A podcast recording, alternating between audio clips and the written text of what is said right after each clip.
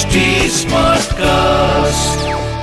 आप सुन रहे हैं एच डी स्मार्ट कास्ट और ये है फीवर एफ़ प्रोडक्शन बोलो साई साई राम बोलो जय जय शिरडी धाम। शिरडी में मोहिद्दीन तंबोली नाम का एक पहलवान रहा करता था। उसकी बाबा से किसी बात पर कहा सुनी हो गई। फलस्वरूप उसने बाबा को कुश्ती लड़ने की चुनौती दे डाली। बाबा का शरीर भी पहलवान जैसा ही था, लेकिन वे अंतर्मुखी थे। फिर भी उन्होंने मोहिद्दीन की चुनौती को स्वीकार कर लिया। दोनों में काफ़ी देर तक कुश्ती हुई। आखिरकार बाबा कुश्ती में हार गए। कुश्ती में हार जाने के बाद उनके रहन सहन व पहनावे में एकाएक बदलाव आ गया। अब वे कफनी पहना करते। लंगोट बांधते और सिर पर एक सफ़ेद कपड़ा बांधा करते, जिससे सिर ढक जाए। आसन व शयन के समय भी वे टाट का एक टुकड़ा ही काम में लिया करते थे। वे फटे पुराने कपड़े पहनकर ही संतुष्ट रहते थे। श्री साईं बाबा सदैव यही कहा करते थे, गरीबी अव्वल बादशाही, अमीरी से लाख सवाई, गरीबों का अल्लाह भाई।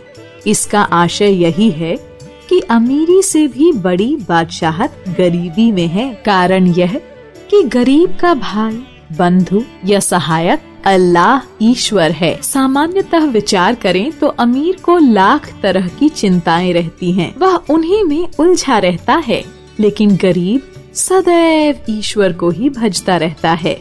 अभावों में ही, गरीबी में ही ईश्वर याद आता है। अन्यथा तो ईश्वर को कोई याद नहीं करता। जो ईश्वर की भक्ति में लीन रहता है, वह निश्चिंत रहता है।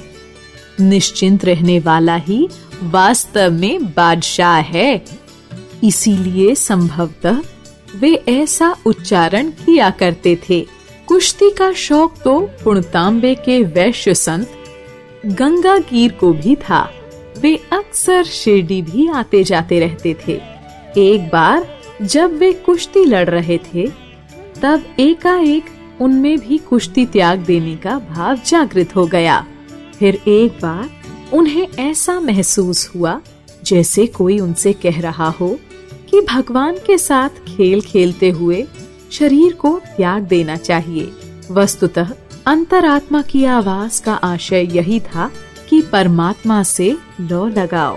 इस दिव्य वाणी के बाद संत गंगागीर को संसार से वैराग्य हो गया। और वे पूरी तरह आध्यात्म की ओर झुक गए। बाद में उन्होंने पुड़तांबे के निकट ही एक मठ बनाया और उस मठ में अपने शिष्यों के साथ रहने लगे। कुश्ती में हार जाने के बाद श्री साईं बाबा में भी भारी बदलाव आ गया था और वे पूर्ण रूपेण अंतर्मुखी हो चुके थे। वे न तो किसी से मिलते जुलते थे और न ही किसी से कोई वार्तालाप करते थे। लेकिन जब कोई उनके सामने अपनी समस्या लेकर जाता था तो वे उसका समाधान अवश्य कर दिया करते थे। बोलो साईं साईं राम बोलो जय जय आप सुन रहे हैं एच डी स्मार्ट कास्ट और ये था Fever F production HD Smartcast.